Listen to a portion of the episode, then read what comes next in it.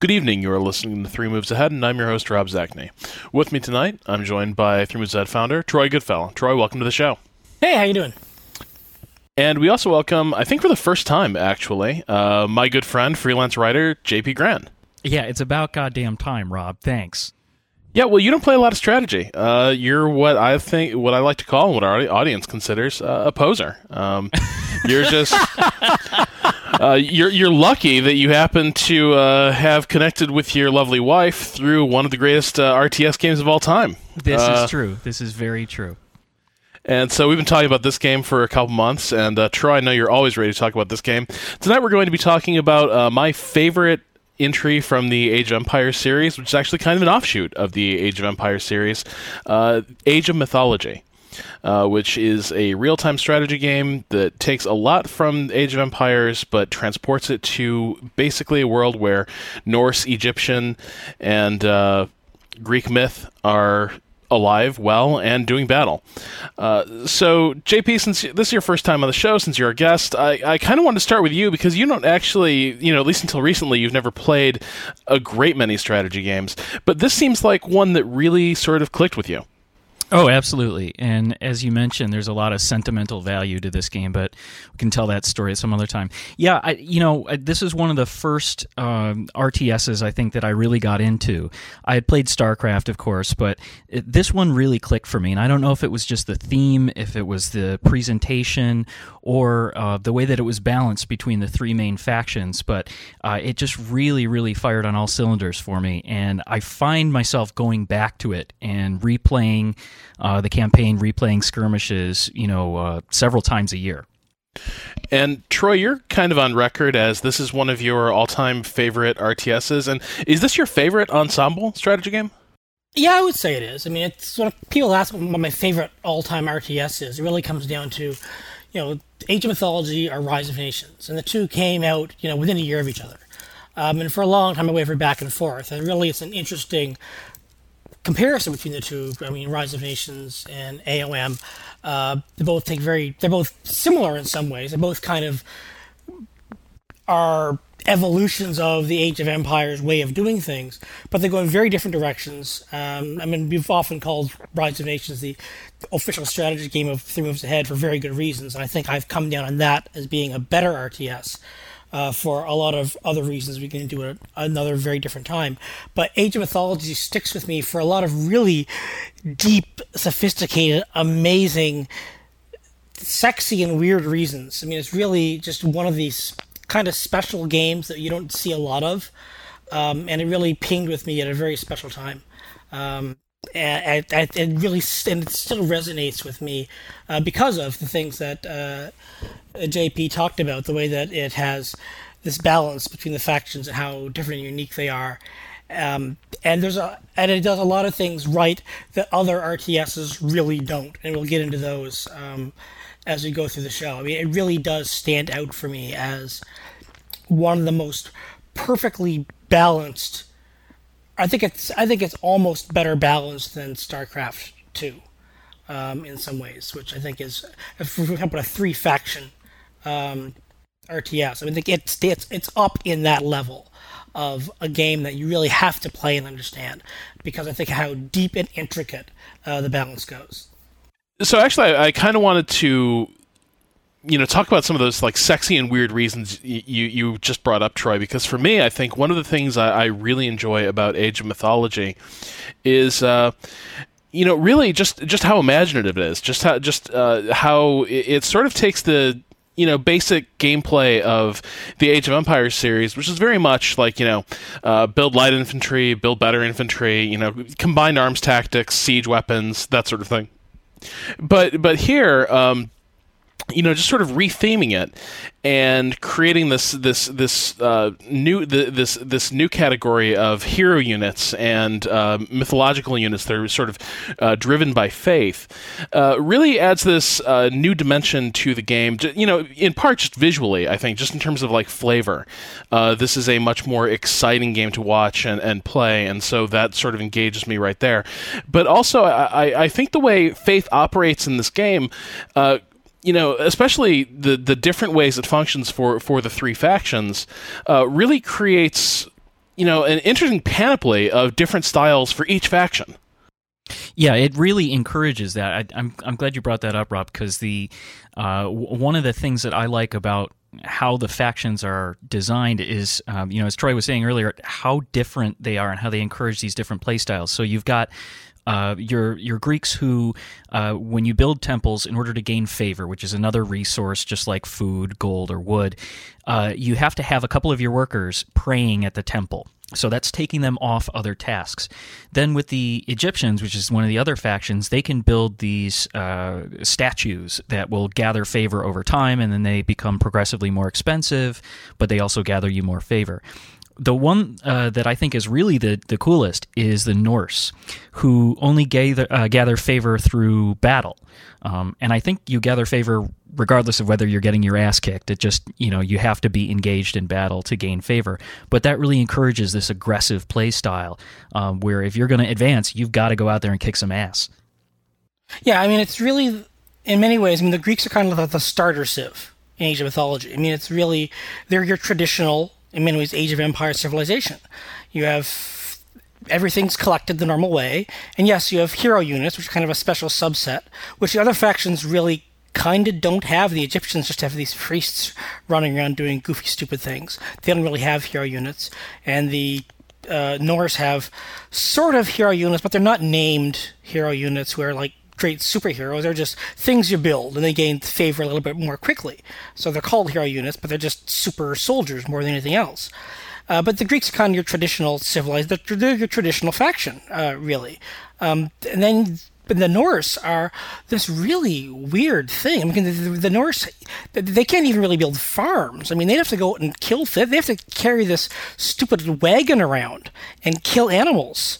And things in that. I mean, that's just and also go and slaughter stuff, which is great because their explorer unit is an infantry soldier, and the infantry also build the buildings. So you have this really weird. The Norse are kind of the advanced civilization. They're like at the if you can master once you've mastered you know the Greeks and the Egyptians. Okay, can you handle the Norse? Uh, they really require someone who's aggressive and who can really think about you know the trade-offs and the costs. And it's in many ways, I think this is one reason why I think I come down on Rise of Nations being a better game. I think it's easier to get into uh, than Age of Mythology. But Age of Mythology is kind of like this masterclass in having three factions that are so different.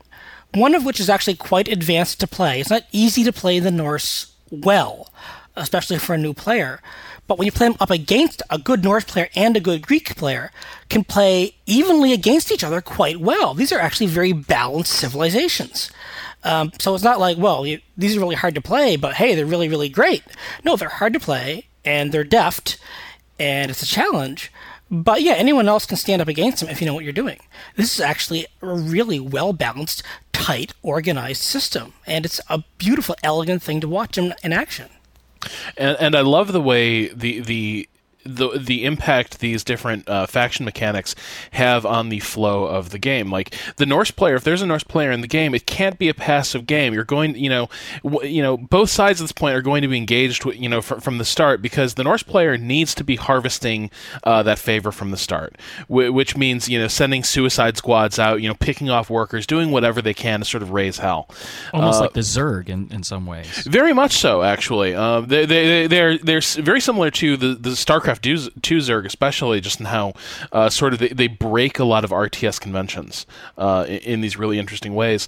But then you got the Greeks who, yeah, they are more basic. They sort of function more from like centralized bases almost, and you sort of build up. You know, it's the it's the standard pyramid, right, where you sort of scaffold yourself up the tech tree. And the Norse don't really follow that pattern. And then you got the Egyptians who you know, I think very true to you know, sort of true to what we th- think about, you know, with the national identities, right? The Egyptians are are great builders. The the Egyptians are sort of uh, you know blinged out all the time. The Egyptians sort of accrue favor just through you know building these sprawling bases with tons of tons of temples and monuments to the gods that sort of create these like you know an Egyptian base looks almost more like this rambling city that sort of you know spreads across the map. A Norse base almost doesn't exist. The Norse are sort of scattered everywhere, and then the Greeks are sort of you know very in one location, you know, playing, you know, they can play this very basic game. And, and so having the interplay, just in the, the way the game flows across the map and who has to protect what and what circumstances, you know, they want to be fighting under, uh, creates these, you know, these really fascinating a- asymmetries that, uh, you know, sort of keep me coming back to the game because, the, you know, it's, there are so many different, uh, that, you, you know, each time you, each time you fire it up, you, you're, you, you have the possibility of a very different game uh, from your last one, a very different game from the la- the one before that. Right. You know, the other thing that I was going to throw in there too is when you know Troy was talking about all the, the complexity that's in there, and and Rob, how you're mentioning that, yeah, that there's so many options and so many different potential branches you can take in a game. The thing that strikes me about this game every time I come back to it, and one of the reasons I keep coming back to it is, as you said, I'm kind of stupid. Like, I, it, strategy games are very difficult for me because I have such a tiny brain. But this game does such a good job of communicating information in a very intuitive way. Um, I, I, there are tons of examples that uh, I'm sure that both of you could list many more than I uh, of strategy games that are not uh, very good at telling you what's happening and what you need to know. Um, and I, I, think that they've they've done a great job in this game in distilling this down, both in terms of the the interface and then just in terms of the the sort of uh, conventions um, of of telling you what you need to know in order to formulate uh, your tactics. Yeah, I, I, tend to agree with that, but I'd actually love to hear some examples uh, because one thing, one thing that you know, I, I, will, I will say about this game is, you know, it's it's an older game, and so when I when I when I fire it up, there's definitely a lot of things like, um, you know, the way tooltips are sort of used in a lot of modern strategy games. Not that you know, this is this is not quite there. It's got much more static interface than than you see today, and yet I agree with you that there's that there is a that there is a lot of intuition here, uh, but but I'm curious how how you find it that manifests itself. Um, uh, well, I, I, think there's first of all in terms of the resources, right? So you've got uh, four main resources, which are food, wood, gold, and then your favor or your god power or whatever you want to call it, right? Um, and and it's very clear where all of those things exist um, in the world, how to gather them, what the bonuses are that allow you to collect them faster or collect more of them, or or what have you. Um, and and then from there, it's I think the economy, the in-game economy of the game is uh, streamlined to such a degree is that you really do understand what the uh, what kind of resource investment you can make at any given time uh, and still come out okay. You know, do you put your uh, your resources into the armory where you're building up your soldiers' defense, um, or do you do you spend that on uh, you know upgrades to your buildings or so forth? So um, I I, th- I think a lot of it has to do with the design of the research and the teching up um, and and when you, I mean, even in the interface, when you actually uh, progress to a new age, so I think there's what four ages. Uh, you start at one, you progress all the way up to four. Uh, you have to at each age you have to pick a new god that you're going to worship. And in that little screen, they give you a very clear indication of okay, well, if I pick Dionysus, I'm going to get this particular bonus. If I pick Hades, I'm getting you know my soldiers will be reincarnated as ghosts when they die, and, and they'll still be able to fight for me. So there's a real uh, a good presentation of what your choices are at any given time. And a lot to say also. I mean, as it comes to you know teaching how to play the game, is that this has, to my mind, probably the single best story-based campaign of any real-time strategy game ever made. Um, both as far as teaching uh, the game all the way through, and also holding together as a story-based campaign. I mean, it has it has three chapters. You start with the Greeks, and it teaches you the Greeks. Then it's the Egyptians. It teaches you the Egyptians, and the Norse, and it teaches you the Norse, and leading to this huge climax at the end. And all the way through feels completely natural. You don't feel like you're being held back from using certain new toys or new tools. Everything's worked in quite nicely and quite tightly and it's really a brilliant little. I mean, we've complained a lot on this show about uh, how story-based campaigns in RTSs are almost all the time just really lame-ass tutorials. Uh, this is a tutorial, but it's not a lame-ass one. It actually is really good at teaching the basics for much. I mean, basic RTS stuff like that everyone's tired of. You know, left left click to select, right click to move, stupid idiot things that, you know, we take for granted, but some people need to learn. But also does teach you things like, okay, you might want to put some guys on gold here now because you're going to need some gold. Um, so as far as teaching you things in crisis situations, because these missions are actually sometimes quite difficult. These are not always these aren't walk through the park scenarios where the AI is always going to sit back and wait for you to come to it um, especially as you get through each chapter, things get actually quite tough and quite hairy, um, and you can lose them if you're not paying attention. So it's there are quite a few nice little teaching tools if you get into story-based campaign. Now the thing is, a lot of people avoid those for very, very, very, very good reasons. Um, but the the game itself, I mean, I mean, JP is right that there are a lot of great cues. I think the visual cues are the big thing. Um, in AOM, and this is one reason, one way it's better than Age of Empires 3, is the visual cues of what type of unit is this? What is this unit doing? Um, what what action is happening right now? Just the differences of scale, the differences of size, the dramatic at the the drama of explosions and lightning. Um, seeing cool things happen on your screen makes you want to figure out the way to make those cool things happen again. And I think that is one of the big draws of Age of Mythology. And it makes you want to excel to push you to make those things happen and make those things happen sooner and better and more often. Yeah, one of the things I was, I'm glad you brought up the visual cues, Troy, because one of the things I was going to mention is the audio cues in this game. I, I mm-hmm. think are mm-hmm. some of the best that, that I've encountered. Um, you know, maybe maybe StarCraft is is the best comparison in terms of um, how well implemented it is. But it, eh, just in terms of you know, you're talking about how do I know which which type of unit I'm selecting?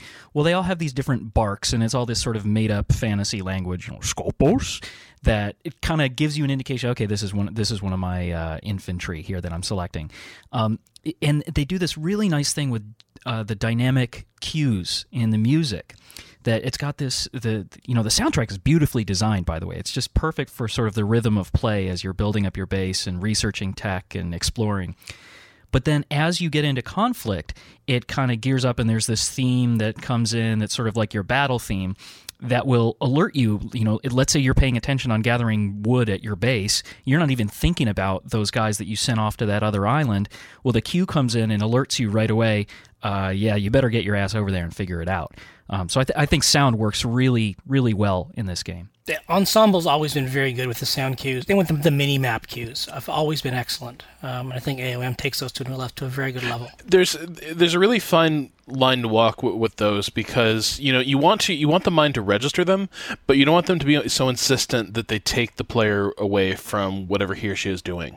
And right, a lot of right. games sort of like they will sort of jump up and down, like waving their arms, being like, "One of your workers is idle," and it could be you know what, like I don't care right now I'm in the middle of a fight, like just you know leave me the hell alone and let me let me do my job. So this this this does a very good job of just sort of like pinging you in all the right ways, where you're like, okay, you know that's going on the you know mental checklist, the stuff to take care of in a minute uh, once I'm done my current thing.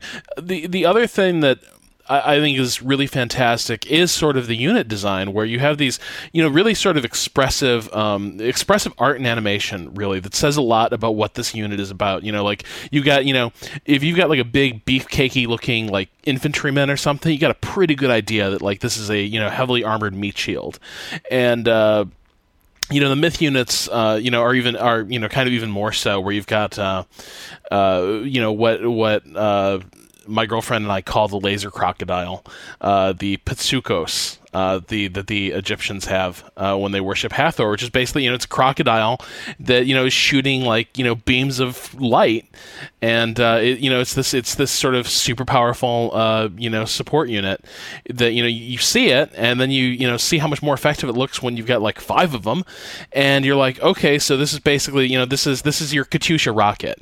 You know, it has that same sort of mm-hmm. like, you know, you see this unit in action, and you're immediately like, okay, I know how I want to use this one I actually used the term laser crocodile in a, in a chat with a friend earlier tonight when describing Age of Mythology.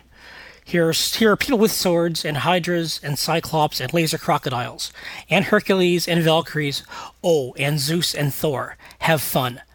And that's kind of Age of Mythology, you know, in a nutshell right there. Yeah, it almost makes other real time strategy games that are not set in a bizarre mythical universe really disappointing. Like, what do you mean I can't have a laser crocodile? I, I, actually think that's a that's a really good point. In fact, and I think the Age of Empires series at times, uh, you know, for me personally at least, sort of suffered from I think maybe being a little too grounded at times, where you know a little too conservative about you know here's infantry type A and then slightly different infantry type B, and yeah, they all have a gameplay purpose and everything, but you know, it was nothing that sort of got you fired up to actually, you know, play with the. It's the cool toys thing, right? It's uh, there weren't, you know, a lot of Age of uh, Empires games, as cool as they could look when you were sort of zoomed out and looking over an entire battlefield with all those you know buildings and all the animations you know triggering at once, um, th- there was there was nothing there's nothing that really like matches the sort of cool factor that you find in Age of Mythology when basically you've got, you know, on one, you know, in the center you've got a major like conventional battle heating up, but then also you've got like, you know, Jason Hercules waiting in there while, you know, some sort of terrifying, you know, Viking, you know, demigod is charging forward with a you know double bladed axe. That's just really that's just really cool. And it's just something that immediately, like you said, Troy, immediately makes me think like, oh man, I just want to make, you know, how do I make that happen? I want to make it happen more. Uh, and and so I, I think it's sort of, you know, it, it both helps you learn the game, but it also encourages you to want to learn the game in a way that I think, you know, some more uh, grounded RTSs sometimes struggle to do. I mean, I think one of the great, I mean, it's clear that a lot of the game, especially you know the Greek side of it. I think they clearly started with the Greeks and then moved from there. Yeah, they have this this, this you know 1950s Ray Harryhausen movie feel to them. Yes. Uh, oh yeah, you, yeah, for sure. Where you have you know these huge monsters standing among humans, and this is just part of life you know, you run into them and you got to fight them off. And this, so, and even I mean, the Cyclops even kind of moves like a Harryhausen creature. You know, and he, I love it when he grabs an Egyptian elephant and throws oh, yeah, him into yeah. and throws him into trees, and the trees fall. I mean, that's just perfect. Um, this it, is, it looks so, like a claymation uh, scene come to life. It's absolutely, really yeah. So you can see. So I think that kind of started with the Greeks and then moved out from there. So I mean, if you so if you if you if you're like me and you actually saw you know watched those movies like Saturday afternoons, uh, you know, in high school or college, then it's like, well, this is then there's I think kind of a pull to that, and that's in many ways kind of or you know you watch the 13th warrior if you like the 13th warrior antonio banderas fighting ghosts with his Viking warriors. You know, we're off to Valhalla. Let's go kill some demons or whatever they were hunting for. Uh, I forget what he was killing in that movie because it was just so hilarious. Uh, so there's this stuff. But if you if you like, you know, B movie stuff, it's kind of it, it's it's it's a B movie RTS actually. If you think yeah, about it, here it, it. it, I mean, it's a it's a AAA game and it's got AAA qualities and AAA design, but it's got this B movie quality to it. Whereas I think a lot of the Age of Empires games, I mean, they, they really are cartoons. I mean, they're Age of Em- the, all the Age of Empires are history cartoons. The first one, especially, is a cartoon. I, and not, the cartoon that's not a bad thing. I love cartoons. Cartoons are good things, but they are just you know here's here, here here's a catapult and some soldiers. Let's go whack some things. Um, there isn't really a sensibility to them. There's no real cohesion it's just a bunch of dudes banging into each other. Now you can have great design in there, and you can have great game in there. I'm not saying these are bad games. I don't everyone to think I don't like the Age of Empires games. I like them very much. I like the first one. I like Age of Empires three. I'm always, you know, not sure what I think about Age of Kings. I'm one of the people who's not always who's always on the edge of Age, of Age of Kings, which makes me a weirdo. But so I love the Age of Empires games. I don't, I don't anybody, you know, posting this on a forum saying, "Oh, he hates Age of Empires." I don't. But those are games that don't quite have this don't have kind of a worldview. And I think this, I think Age of Mythology has kind of a worldview, which is weird because it's not a world. This is an entirely fictional, ahistorical, anachronistic, bizarro place. But it has a sensibility and it has a vision um, that's bigger than its design. Uh, and I think that makes, I think that's why we're drawn to it in a way. It's, it pulls us in like a B movie does.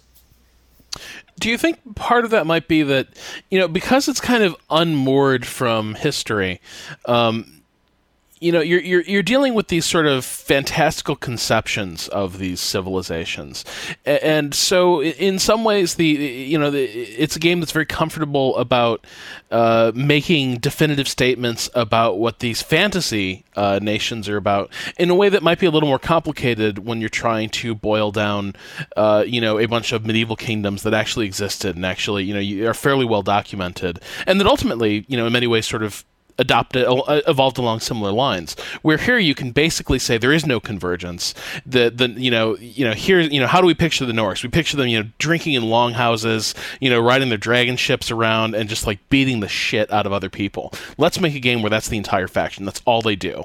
And uh, i kind of feel like it that becomes a little more complicated when you say like okay let's do the scandinavians and they just get wasted and they go beat the shit out of people. But it's very easy to say that about the norse yeah, I don't think it's quite that. I mean, Age of Mythology kind of stands out, and it's important for the step in Age of, Myth- Age of Empires 3, if you think about it, because the Age of Empires 1 and Age of Kings, really all the factions were kind of interchangeable, except they had little bonuses here and there. Now, Age of Kings oh, introduced unique units which was an advantage. But if you look at something like, I mean, look at uh, the Minoans, like in Age of Empires, they just looked like every other civilization, just they had better archers and cheaper ships. Mean, that, those, that's what the Minoans were. That's it. Um, so it's not like they were, there wasn't even real much of an effort to define them beyond, you know, very clear. I mean, I'm, I'm not sure the Minoans are even famous for their archers. Um, and I think it was their, just their composite archers actually. The Minoans had you know great skill, had advantages for in that game. I'm not even sure the Minoans had composite archers. I don't know. I don't think the Minoans aren't famous for shit. The Minoans are famous for a couple like cryptic ruins in the Mediterranean, but like they're they're, fam- they're, they're famous for their ships. They're famous for boats. They're in this nautical empire. Great, the nautical trade empire, and established, and which eventually got killed in a tidal wave, but it, they ended up collapsing. Whatever. Those were the Minoans were. Um, and then they vanished. But, but you know, look through all of their civilization. Who, who the hell are the Shang? Who cares who the Shang are? What are the Shang special skills? Well, they're Chinese. Let's give them more people, right? So there's isn't even this great effort uh, to define them or make them historical. Uh, so I don't think that. So I think that in many ways, Age of Empires and its efforts to really distinguish uh, the cultures, really make the English and the Germans and the Dutch play quite differently and have quite unique attributes, unique units, uh, one or two unique powers that made them really stand out, is a debt to Age of Mythology. And of course, Age of Mythology in some ways comes is a, pays a debt to StarCraft because StarCraft really introduced was a, a was in, in, sort of introduced that to RTSs in, in, in general. But you know, Age of Mythology show you know you can actually make these things quasi historical and really unique and really special. Now, once you have eight or ten of these, it makes it harder. You can't make eight or ten really wacky, crazy civilizations. Uh, you're kind of limited there before it starts getting really kind of weird. Once, if they were to do like five, I think it would have been probably five would have been a bit much. Uh, but but so I'm not sure why they this one kind of stands out. I mean, Age of Empires, I like three. I really like, and I think it was a, the way that the factions do stand out. Uh, different distinction from there does is kind of a lesson learned from Age of Mythology. But Age of Mythology, I think, is it's exclamation point. I think in Ensemble's history. Um, that doesn't. I think that quite the attention deserves. So on that point of diluting uh, the uniqueness of the different factions. Did you guys play the Titans expansion? Yeah. So I never did, but that's mostly because when I came to the game, uh, Troy did a pretty thorough job of turning me off of it because he was always sort of adamant that uh, it, it's kind of a case study in how to how how expansion can kind of uh, wreck a base game if, if, you don't get it right. So I, I have to uh, you know sort of plead the fifth here. Okay, I'm well, curious I, about that. Yeah, I, I, want to get to that in a bit. Before, before we can get onto the expansion, why I think went wrong, I think we have to talk about probably the biggest thing that Age of Mythology added or introduced. Um, much they were the first ones to do it, probably the first really, really big game to do it, and that is the whole God power. The God powers, yep. Which I can't think of any RTS before that that really made the God powers so central to the game. Um, here's if you haven't played Age of, Mythology, the idea is in each age you choose a god to worship. Um, you have a starting god, and each god has a has a power, a magic power you can cast, and this can be something kind of lame, like Zeus's Thunderbolt, which can just kill a unit uh, or a hero or what have you, or something pretty amazing. Uh, there's a Ragnarok power, which just brings everything, just turns everything into pretty much death. Uh, it's a it's pretty nasty. Uh, all, they're all all the gods have these little weird. There there are plagues and all the usual stuff gods like to do. Um, and these are this is actually could could be game turning.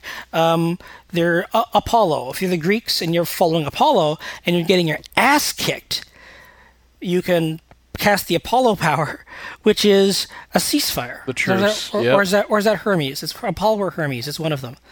Uh, but there's a there's a ceasefire power, and so for like a minute or or so, no one can hit you, no one can attack you, and that can be enough time for you to get a bunch of soldiers out, or to rally your troops, or to get your villagers in a freaking tower, whatever you've got to do to protect yourself from the attack that's coming.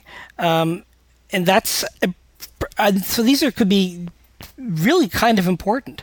Uh, the, the, the the meteor Egyptians have this have have a, a, meteor power. You can call down a meteor, and that can you send that ahead of a siege, and you're you're you're golden.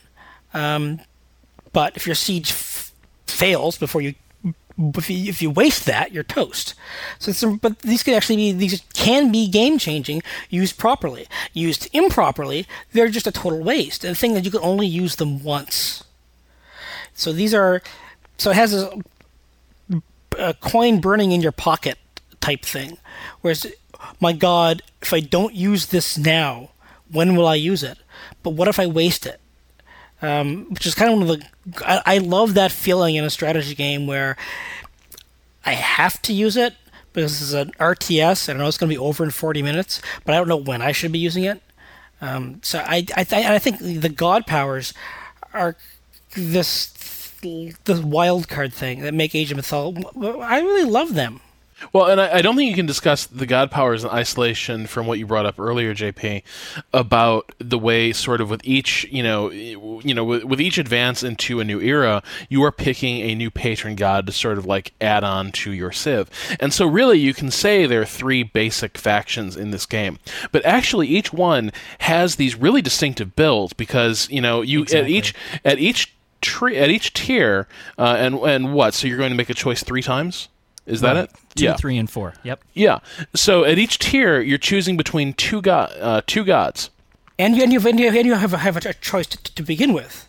Right, right, right. You have your choice between yeah. So the, so yeah, when you pick your faction, you pick between the big three of whatever that pantheon is, and then from each tier up, you're picking two gods who have really distinctive patterns. Like you will never like if you do not pick, you know, a certain god, you will never see her units in your in your arsenal. You will never have access to those.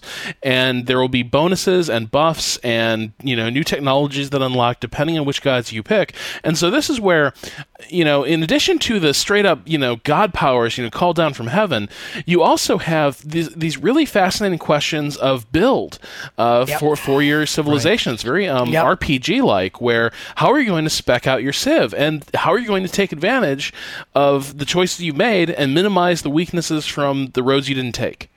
And then you throw relics onto there uh, that you can find along the way. Um, the whole if you which are these little treasures. I mean, uh, the Age games have always had these stupid little treasures you can find, and usually they're a victory condition thing.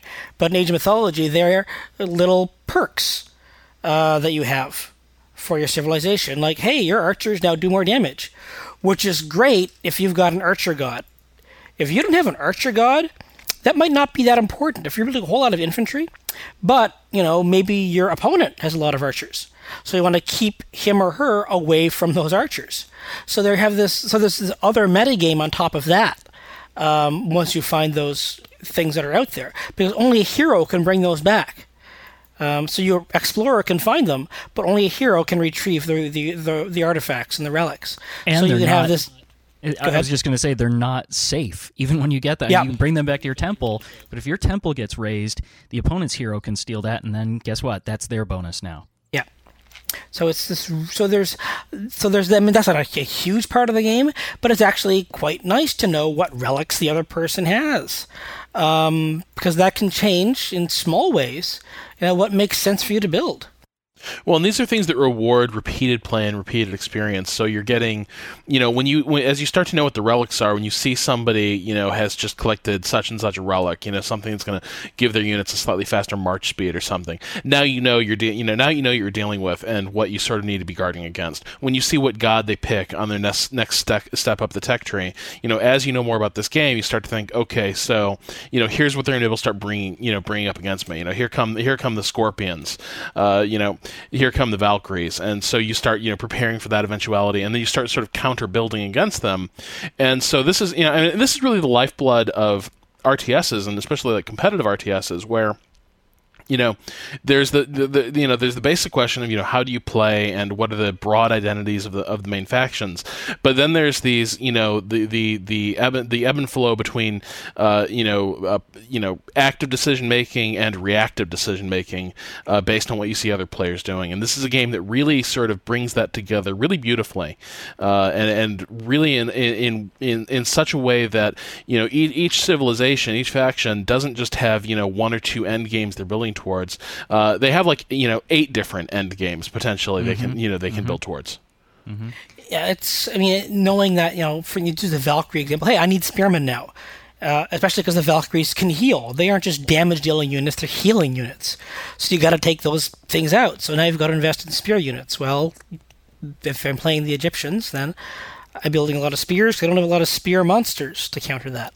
Uh, so it's really, yeah. I mean, knowing which gods your opponent has chosen uh, is and what their initial god is because like you say, you know there's there's this tree on the way down if i choose zeus that means there's there are like that means there are three gods down the tree that I, that are just taken off that i cannot pick because they're not uh, on zeus's tree uh, whereas poseidon those gods would be there and three others would be off so it's really a fascinating little mix all the way through um, same with you know osiris and isis and i forget who's the other egyptian starting god Ra Ra? Raw. So it's yeah. Yeah, I watched Stargate. Yeah, it- it- oh, yeah, it- it- it's Raw and it's Isis Raw and Osiris. That's on record now, No, Rob, just so you know. yeah. That, I'm I'm ashamed of no Stargate person on this show. Uh, no, I think Osiris is Osiris is uh, is one of the third age, one of the fourth age gods. Uh, but anyway, so there's but so you have these little dramas playing out, um, uh, and you can you can sort of anticipate. If you have, especially if you're playing the same person over and over again, and you know what they like. Hey, this person really likes Osiris's mummies, and you don't get a whole lot of mummies coming at you, um, or whatever. Whoever builds the mummies, the Egyptians really love their undead units. Yeah, so uh, just going back to uh, what Rob was saying earlier about this being a, a really you know good competitive RTS. Um, I just want to say, and I I hope you guys have had the same experience. This is a freaking fantastic co-op game. Um, Yeah. I, I kind of owe my marriage to this game, so it, it obviously holds a special place in my heart. Um, but uh, you know, my, when when uh, several years ago, when I was uh, teaching in Buffalo, where I'm from, and uh, my wife was here in Boston prior to us uh, being married, um, she had you know we would fly back and forth uh, every month or, or whatever, and. It, it- at one point we were playing this game uh, on my computer and she she really got into it and I thought wow this is something special. So we ended up finding her a copy and then when she got back to Boston uh, then she installed it and we would we would play together and um, she just took to it um, and, and loved doing the comp stomp and um, I- you know just this afternoon we were playing together um, she also, by the way, insists that uh, when we play, it's domination or nothing because building wonders to win is quote bullshit. Uh, She so is right. She's pretty hardcore on that. Uh, oh, and Titans, by the way, are also quote bullshit. So, uh, uh, but I, I will say, I, you know, I think this this is really um, a, a great cooperative game as well as uh, a competitive game. I, I would agree with that. I, I do think it runs into the trouble of uh, eventually the skirmish AI just can't keep pace with it, and that's well, that's true. Yeah. That's the frustration. Is that you know for for a while there, um, you know, my girlfriend and I were playing this. You know, I would say you know couple hours every day on vacation. Uh, and you know, it's, it's fantastic. It is it is a great co-op game, especially because yeah, the team dynamics. Uh, you know, all those choices that we just mentioned a moment ago. Now put those together with a partner uh, and, and sort of figure out each other. Exactly. Yeah, exactly. And you get these, sort of these fascinating team compositions now uh, that are you know that are possible, uh, much more so than in other RTSs where it's just like you know everyone's gonna be showing up at the same basic set of units. Now you get you know all these choices how to best to uh, you know build off what he, what the other is doing. But the problem is uh, you know the you know like a lot of skirmish AI there's you know some of them are tuned for early rushes and some just build a lot. But you know one thing most RTS AIs have never really mastered is uh, you know sort of mid to late game aggression you know when to go all in. And you know the the solution that I think a lot of AIs uh, end up taking, and uh, this is no exception, is they end up doing like penny packet attacks for much of the game, and so it becomes eventually if you you know you write out the early phase of the game, then it's you know basically down to a late game cleanup after the map is largely mined out. That's mm-hmm. a little disappointing. Mm-hmm. I do wish this uh, had a bit of what's happened with uh, Kohan uh, since it's since it was released, where basically that community created a raft of new AIs for Kohan that you know are really take no prisoners and you know kind of infinitely extended the game because yeah, it's hard to get a multiplayer game of Kohan going these days, but it's very easy now to find just an absolutely you know terrifying AI to play, and I wish I had that same option in uh, Age of Mythology. I mean, another thing that I mean with co-op is this is a game. This is the, was the first ensemble game, probably the only ensemble game, except for uh, their their console Halo RTS that has you know fixed uh, city centers. Yeah, that's right. The uh, what um, do they call them? Settlements. Settlements. Yeah, I mean, this is a place where you build your town center wherever you want, and then work out from there. You have to find a settlement and you can only build from there. That's where you increase your population the most. Most of the resources are scattered around those. You have to reach at level three, I think, uh, before you can build there. Uh, so you have so there's this whole land rush uh, thing. So things get a little bit crowded on a certain size map you know the co-op and dividing uh, the territory. Uh, if, so it requires a little extra communication, which you can really only do with people you love. yeah, it it does require a, a good amount of uh, healthy communication. Did you it, it, just thinking of this now? It brought to mind um, there was a Star Wars RTS couple of games called I want to say Galactic Battlegrounds, Galaxy like at War. No, no, no, no, no. It was.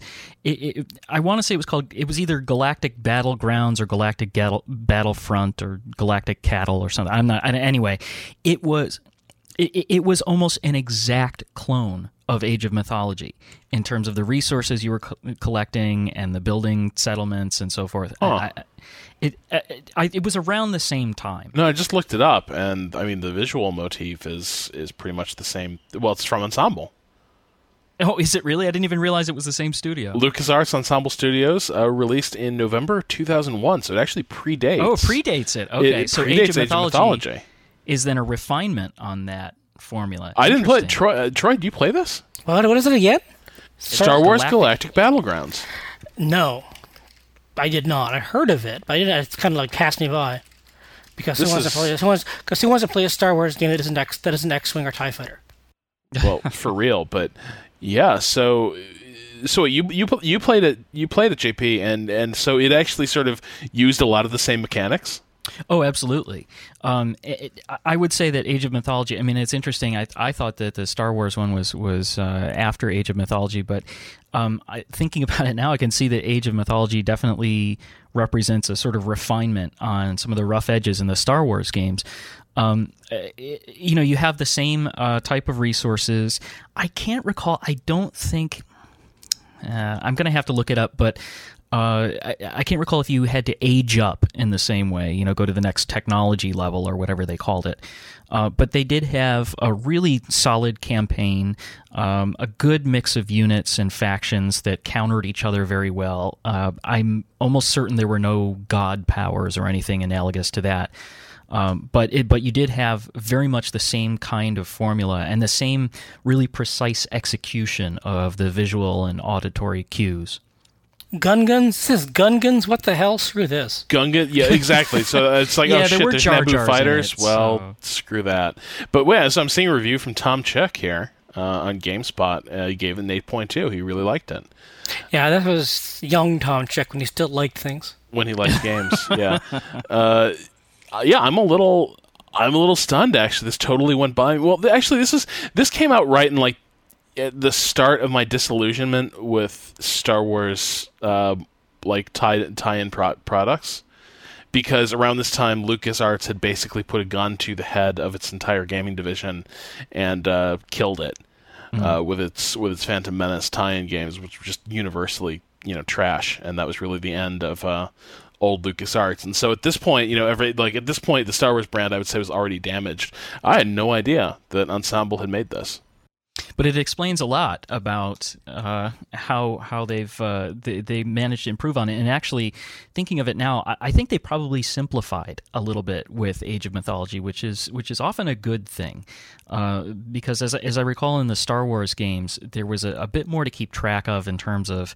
Um, uh, you know, they had a system that was sort of like the uh, pylons for the Protoss, where you had to power your buildings and so forth, and and that just felt very tacked on. Um, so there were little refinements that I think they made to the formula, uh, in addition to making the factions uh, much more uh, feel much more different than each other. But that was still, those Star Wars games were were actually pretty darn good. It was the one property where I thought I don't want to just hurt everything that's alive by seeing this Jar Jar thing in front of me. Real quick, uh, before we get on to the Titans expansion, because because I, I know that Troy has a lot to say about that. Uh, Real quick, can you guys pitch me on the uh, single player campaign? Because I, I I will admit I, I am the I am the person who basically refuses to play single player uh, RTS campaigns. I don't even think you know this is heresy. I don't even think uh, Company of Heroes campaign is really that fantastic. Uh, so I, I'm I'm curious, you know, what makes Age of Mythologies uh, special. Troy, you want to take this one? Um, I mean, maybe it's me. So I'm going to say this. Um, I think it's what makes it work. I I told about how it works through, uh, as a, how it works as a tutorial for all the factions. That's pretty obvious, and the, you know, how, it has three chapters, and that's not unusual. A lot of a lot of RTSs have the three chapter thing. You know, Rise of Legends, for example, has the three chapters uh, for each faction in its campaign, and it's not a very good campaign. Um, Age of Empires 3, uh, also a very terrible campaign, and it has uh, the chapters for its factions, or for a few of the factions at least. But I think what makes Age of Mythologies work is it is very true to its theme. Um, it is it is a myth. It is a story about a hero, about someone from Atlantis who kind of achieves godhood, who achieves great things in a quest to save his people, who defeats, who travels around the world, achieves, defeats great monsters, meets other heroes along the way, you know, fights side by side with. It's you know it's anachronistic mythologically speaking, you know, fighting side by side with Hercules, and then going to the Trojan War, and then you know fighting against ancient Egyptians, uh, and then fighting side by side with Vikings. But you know, it's myths, and this is kind of the world we're in. But it is a myth, um, and it's kind of it's kind of like a Kevin Sorbo Hercules type thing, Yeah. but not as cheesy. And I think the fact that as B movie as the entire game is in the way it looks, it takes its weird setting as seriously as a good B movie does. And I think that's why the campaign works. Um, yeah, you'll have cheesy, lame ass dialogue and stupid puns and some comic relief here and there. But the hero himself and the quest he's on and how this works actually works as a story, which you never see in an RTS campaign. You never see it as the, stories work all the way through. Um, they're always generally the same, so that so, so that in itself uh, recommends it. Um, know, the scenarios themselves are actually sometimes quite interesting. they're they they very rarely are they not all they're not I'm not gonna say they never, but they very rarely have this. Well, there's only one way you can do this. So uh, until you find the way to do this, we're not going to let you do it. Um, so it does leave options for you to find alternate paths to complete the quest. It's not going to say you can't do this or there's only one road up to that wall. Uh, there, if you can find another way to do it and it's within the tools the game gives you, so long as you meet the conditions and you get all the flags turned blue or what have you, then it works. Um, and that's what makes it a, a game and not a puzzle. Uh, which is a, a distinction we've made many times on the show. So the scenarios themselves work like that. And the final climactic battle is just amazing. It's really just this huge, sprawling. I, I mean, I'm going to use the word. I hate use. I hate using the word epic when it doesn't fit. But this is epic because it is actually an epic. It is a story of a great hero and all that. So it culminates in a, a battle fitting of an epic. You have soldiers from a bunch of different factions fighting side by side, and you're building them all to take down, you know, this titan that wants to take over the world. And it's a hard battle, and you're racing against the clock, and you know, you have you have to finish it. You have to win. And it's really I, think, but I really think it's the way that the story works and how the scenarios fit within the story, how he travels to each place for a good story myth related reason, kind of a labors of Hercules type thing. You have to defeat this thing and to do it, oh my god, you have to find this extra whatchama thingy, but that's buried in Egypt, where his minions already are. So he has to prove himself in Egypt all over again after proving himself in Greece. So you have this because he's not known as a hero in Egypt. So yeah, you're learning the Egyptians. I, I really think it works as a story and as a series of scenarios that build themselves up to this amazing climax. I'm, I'm, I'm probably overselling it. I haven't played it in a long time. But remember, I'm, this is against a very, very, very, very, very low bar for story-based real-time strategy campaigns. Um, I, am with you, Rob. I'm not huge in the Company of Heroes one either. Um, I think it's kind of too consciously a war movie. When the game itself, I think, is a much better war movie uh, than the campaign is. Yeah, I, I, I recommend it. I think as a as something as a, a story to pay attention to. If you want to do an RTS story, that's the kind of thing you should be looking at. Not this, not a bunch of cutscenes like in StarCraft Two. Yeah, you know, I think that Troy stated that very, very well. And the the thing that uh, I just would want to comment on in terms of the story and, and the whole B movie aesthetic of it is, and I'm going to come back to Stargate, Rob, because you're not going to live that down. But yeah. Stargate is. Well, the hand, I don't watch the show. That's some nerd shit. Oh, jeez. Saw the movie. All right. Yeah. Okay. Now we get that. Uh, well, um, not that I have ever watched the show, but as I understand it, the show, like the Kevin Sorbo Hercules or anything, is is kind of cheesy, but it it takes itself seriously enough that if you start to allow yourself to sort of let your guard go down and just get into it, it is incredibly enjoyable. And you actually start to care a little bit. Now, the, the thing that, that Troy had mentioned earlier that I want to highlight is in terms of the scenario design within the campaign, it's really varied and not just by okay now we're here in egypt. It's okay now we're here in egypt and it's going to throw a new test at you every scenario to make sure that you're you're making full use of all the capabilities and all the units that this particular faction is going to offer you.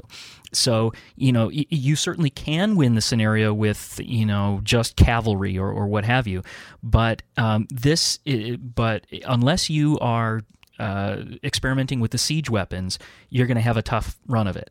So I, I think the, the, campaign adds in terms of uh, the value is that by the time you come back to the skirmishes, you are so much more prepared for uh, any variety of tactics that uh, gets thrown at you, and you're more willing to experiment. Which I think for a game like this, with so much, you know, so many fun and crazy and over the top uh, units uh, and and powers, experimentation is where it's at. I mean, like, what's the point of having a, a, a friggin' jellyfish that shoots lightning unless you're using it?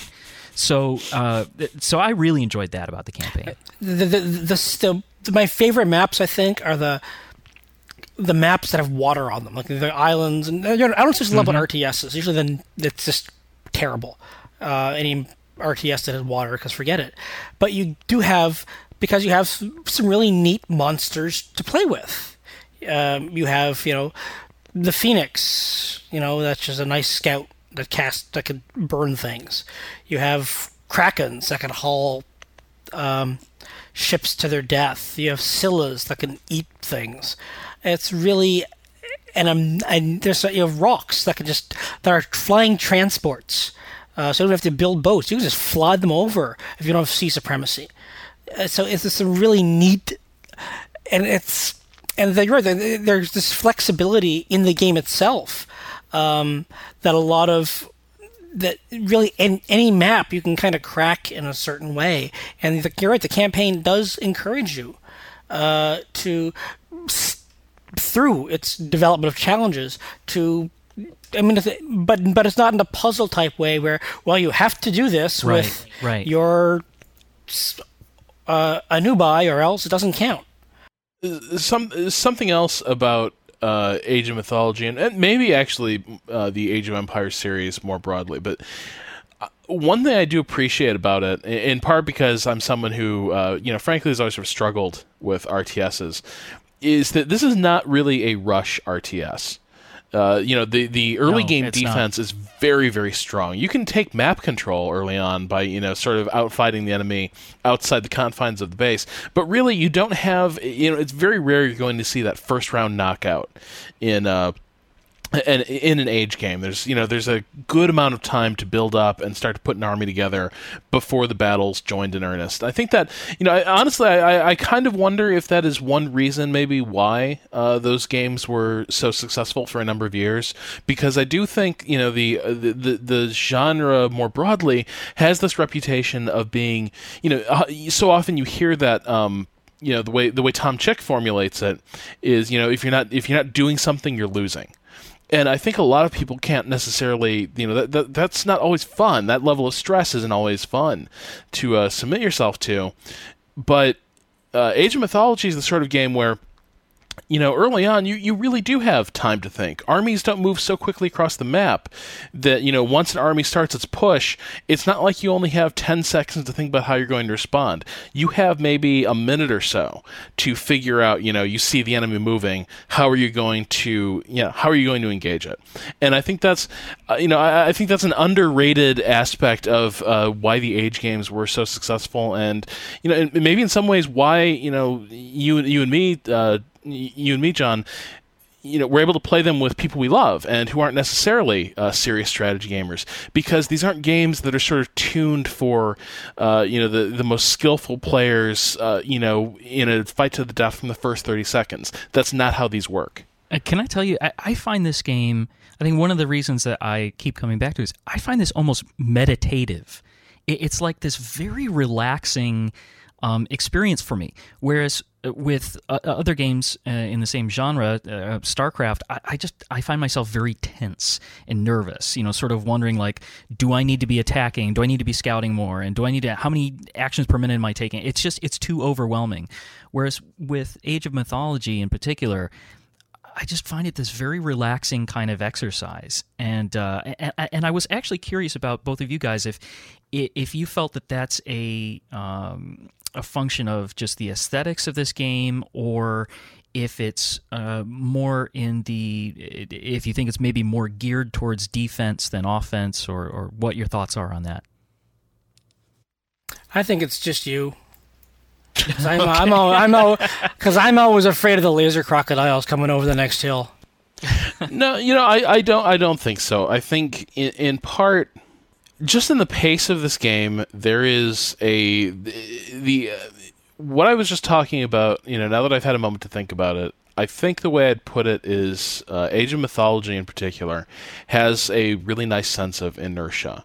And what I mean by that is things don't just turn on a dime in this game, things sort of build over, toward their yes, conclusion. Over time, yeah. And so it's not like when a battle starts, you immediately have this, you know, clock ticking down your head where you're like, here you go, the entire game's going to be over, you know, one way or another in the next 10 seconds of combat. That's just not how this game works. And so, in some ways, it's a game where even when you're losing, you sort of feel like you have chances to salvage it, and you understand why you're losing.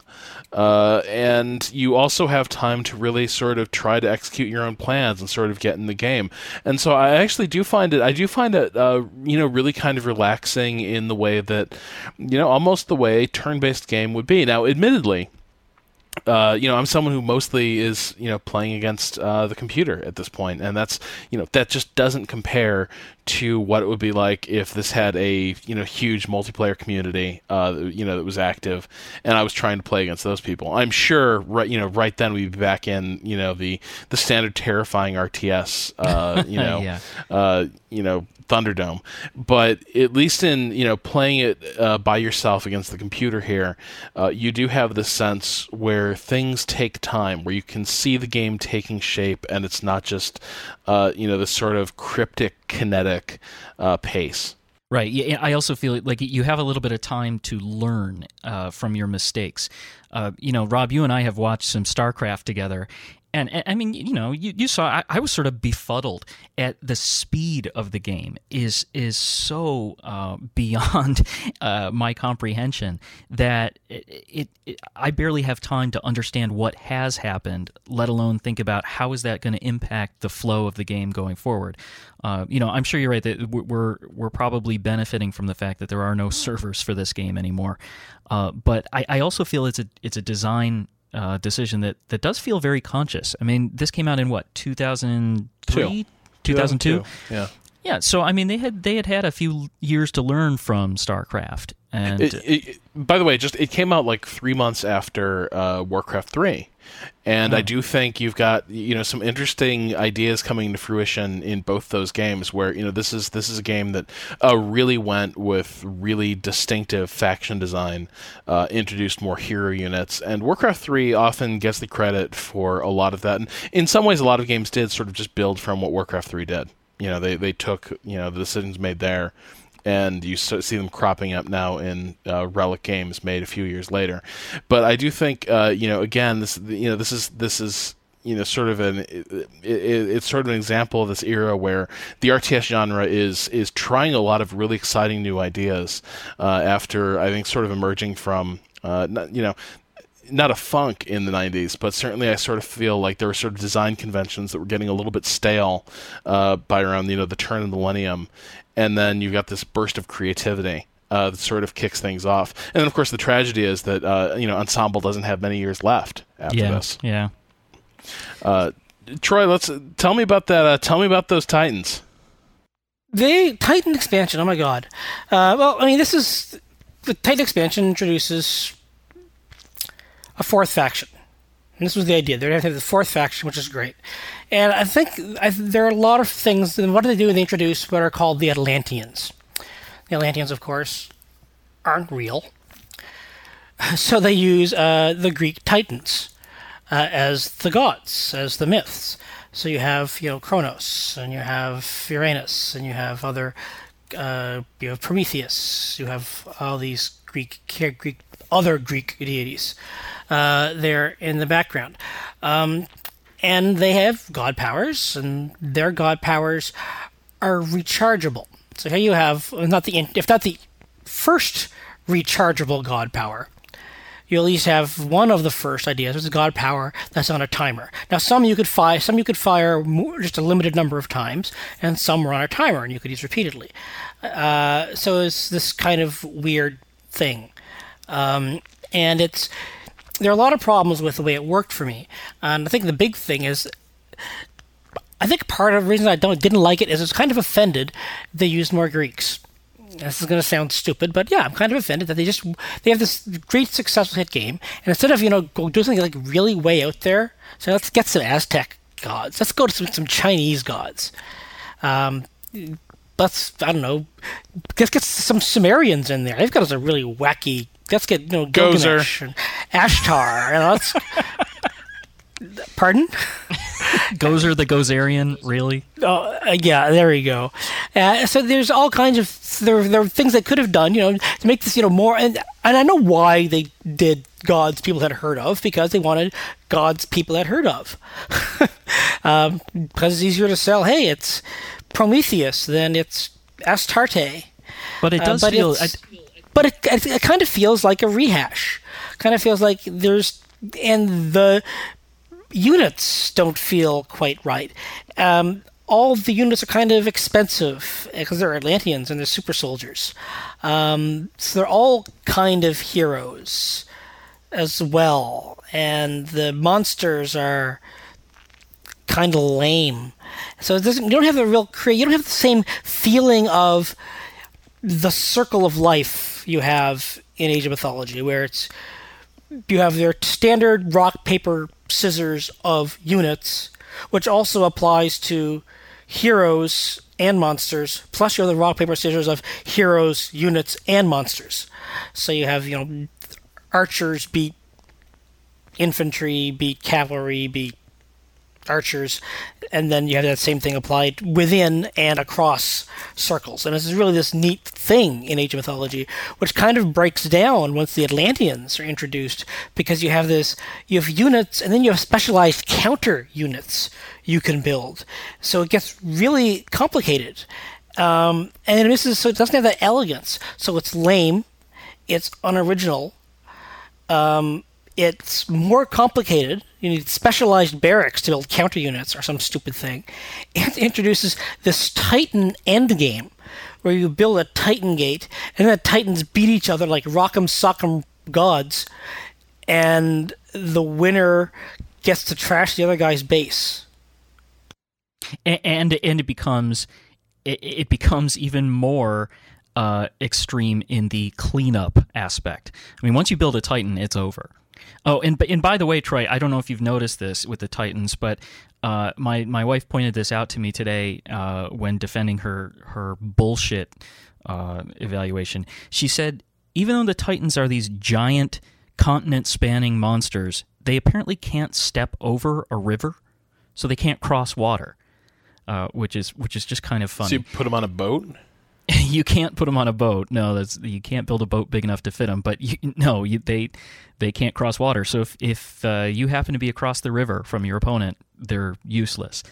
Um, oh, no, but, uh, not, not you cross the river and then build your gate there. Yeah, right, right. So uh, uh, you know, I think um, Troy's point is very well taken about the Atlanteans feeling like a retread of the Greeks, uh, particularly because of something that uh, that I think uh, uh, Troy that you had said earlier, which was that the the three main factions, right? The it goes from the Greeks to the Egyptians to the Norse, and you're sort of building this complexity of play style as you go along, right? You, you, it sort of gets progressively weirder and um, encourages more risk taking. It feels like the Atlanteans regressed a little bit in that. Uh, you know, you're first of all, as as Troy said, they're really not differentiated enough from the Greeks to be meaningful, uh, it, both either in terms of aesthetics or in, powers. Um, but the the thing that it I think it falls a little flat on is it, it doesn't really encourage a different play style than any of the other factions, which it kind of doesn't add anything. And the whole rechargeable or or multiple fire god powers it kind of lose their specialness, right? It's like, well, I can just if I waste it, use it again. Yeah. Just well, I'll use it better next time. No, that's not the point. The point is, you know, these are these are these are valuable. You know, you can't call on the gods to bail you out over and over again. You do that, the gods get angry. Um, and I, I, forget how do the Atlanteans build faith again? Oh, that's a, a really good question. I, I, you do have to build a temple. Uh, I think it. I think the temple may just generate favor over time which is just stupid and lame. Favor is gained from town centers. The more completed town centers a player owns, the faster they will earn favor. That's from the wiki. Mm, well, okay. that's so. That's just it's essentially that. the same thing. I mean, you just yeah.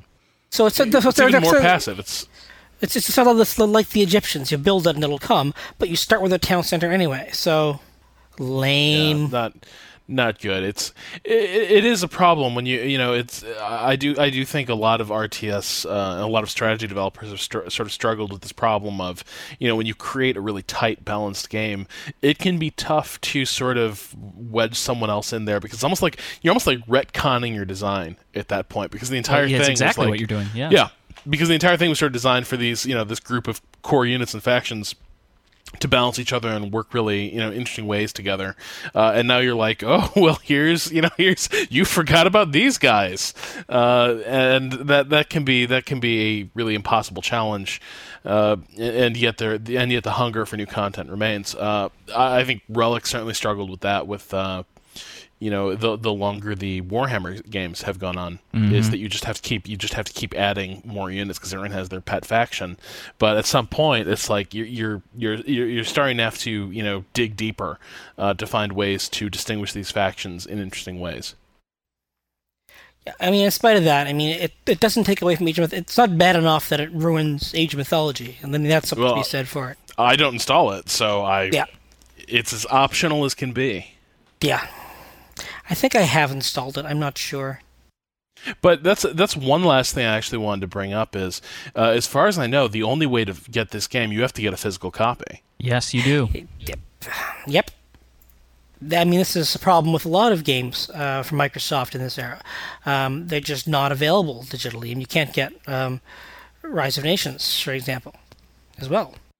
Which I, I just uh, uh again I find that I find this stuff just absolutely baffling. It just it makes no sense to me whatsoever. It is, you know, they, they run just fine. The the backwards compatibility oh, yeah. issue doesn't exist. This thing you've nope. got the disc, yep. it runs beautifully, and yep. even though it might not have like full modern resolution, it still looks pretty damn good on my monitor. So that's not an obstacle either. So really, it's just make this thing available, and yet it's just in, it's just in this black hole that is uh, Microsoft. Is is that a common thing that that you've experienced before with uh, particularly Microsoft Studios games that they just refuse to uh, re-release this stuff in digital format on Steam or Good Old Games or something? It's just not a priority for them, I think. Yeah, but it's I don't know. It's it's so bizarre though because I don't think it's a priority for anybody really. I don't think EA really gives a shit if Crusader No Remorse is available on Good Old Games or not, and yet they make right. it available because it's you know why not? Uh, make but, a couple bucks, yeah, why not? Yeah. Right, and, and these games actually I do think are probably more more valuable uh, commercially today than a lot of than a lot of uh, you know older games uh, because these these really do hold up so beautifully, and, and yet for whatever reason Microsoft uh, you know does nothing with them. I've always sort of suspected that. You know, for much the same reason that uh, Games for Windows Live has always just been this perennial piece of shit.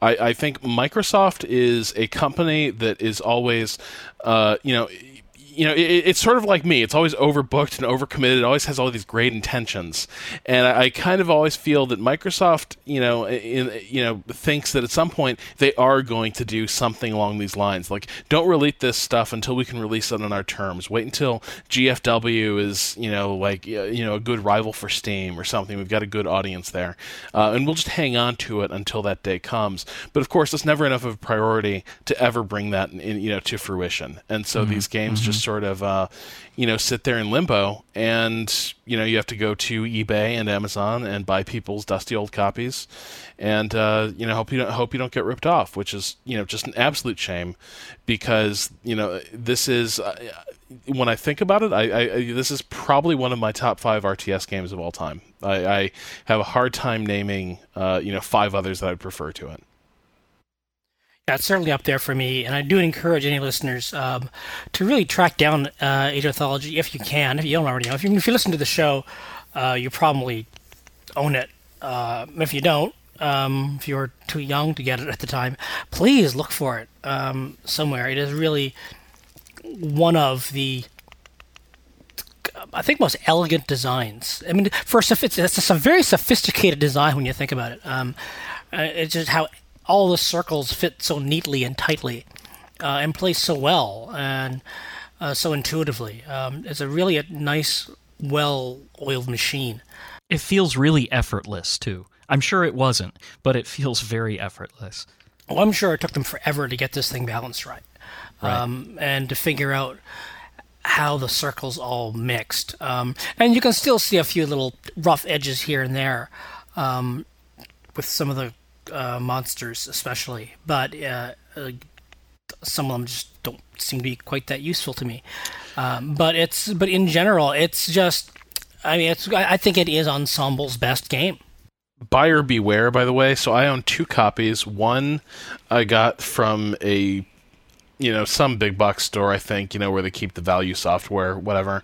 And it was just a tiny little CD case but this tiny little CD case had a product key in it uh, and so you, you got the full game and a product key. Now what I bought a few years later uh, because that version had gone uh, by the wayside I bought a BestBuyGames.com uh, version of Age of Empires which I think was sort of put out maybe by ValueSoft uh, I'm not sure. But so I, I go to install it today and I open it up and there is no CD key inside this thing.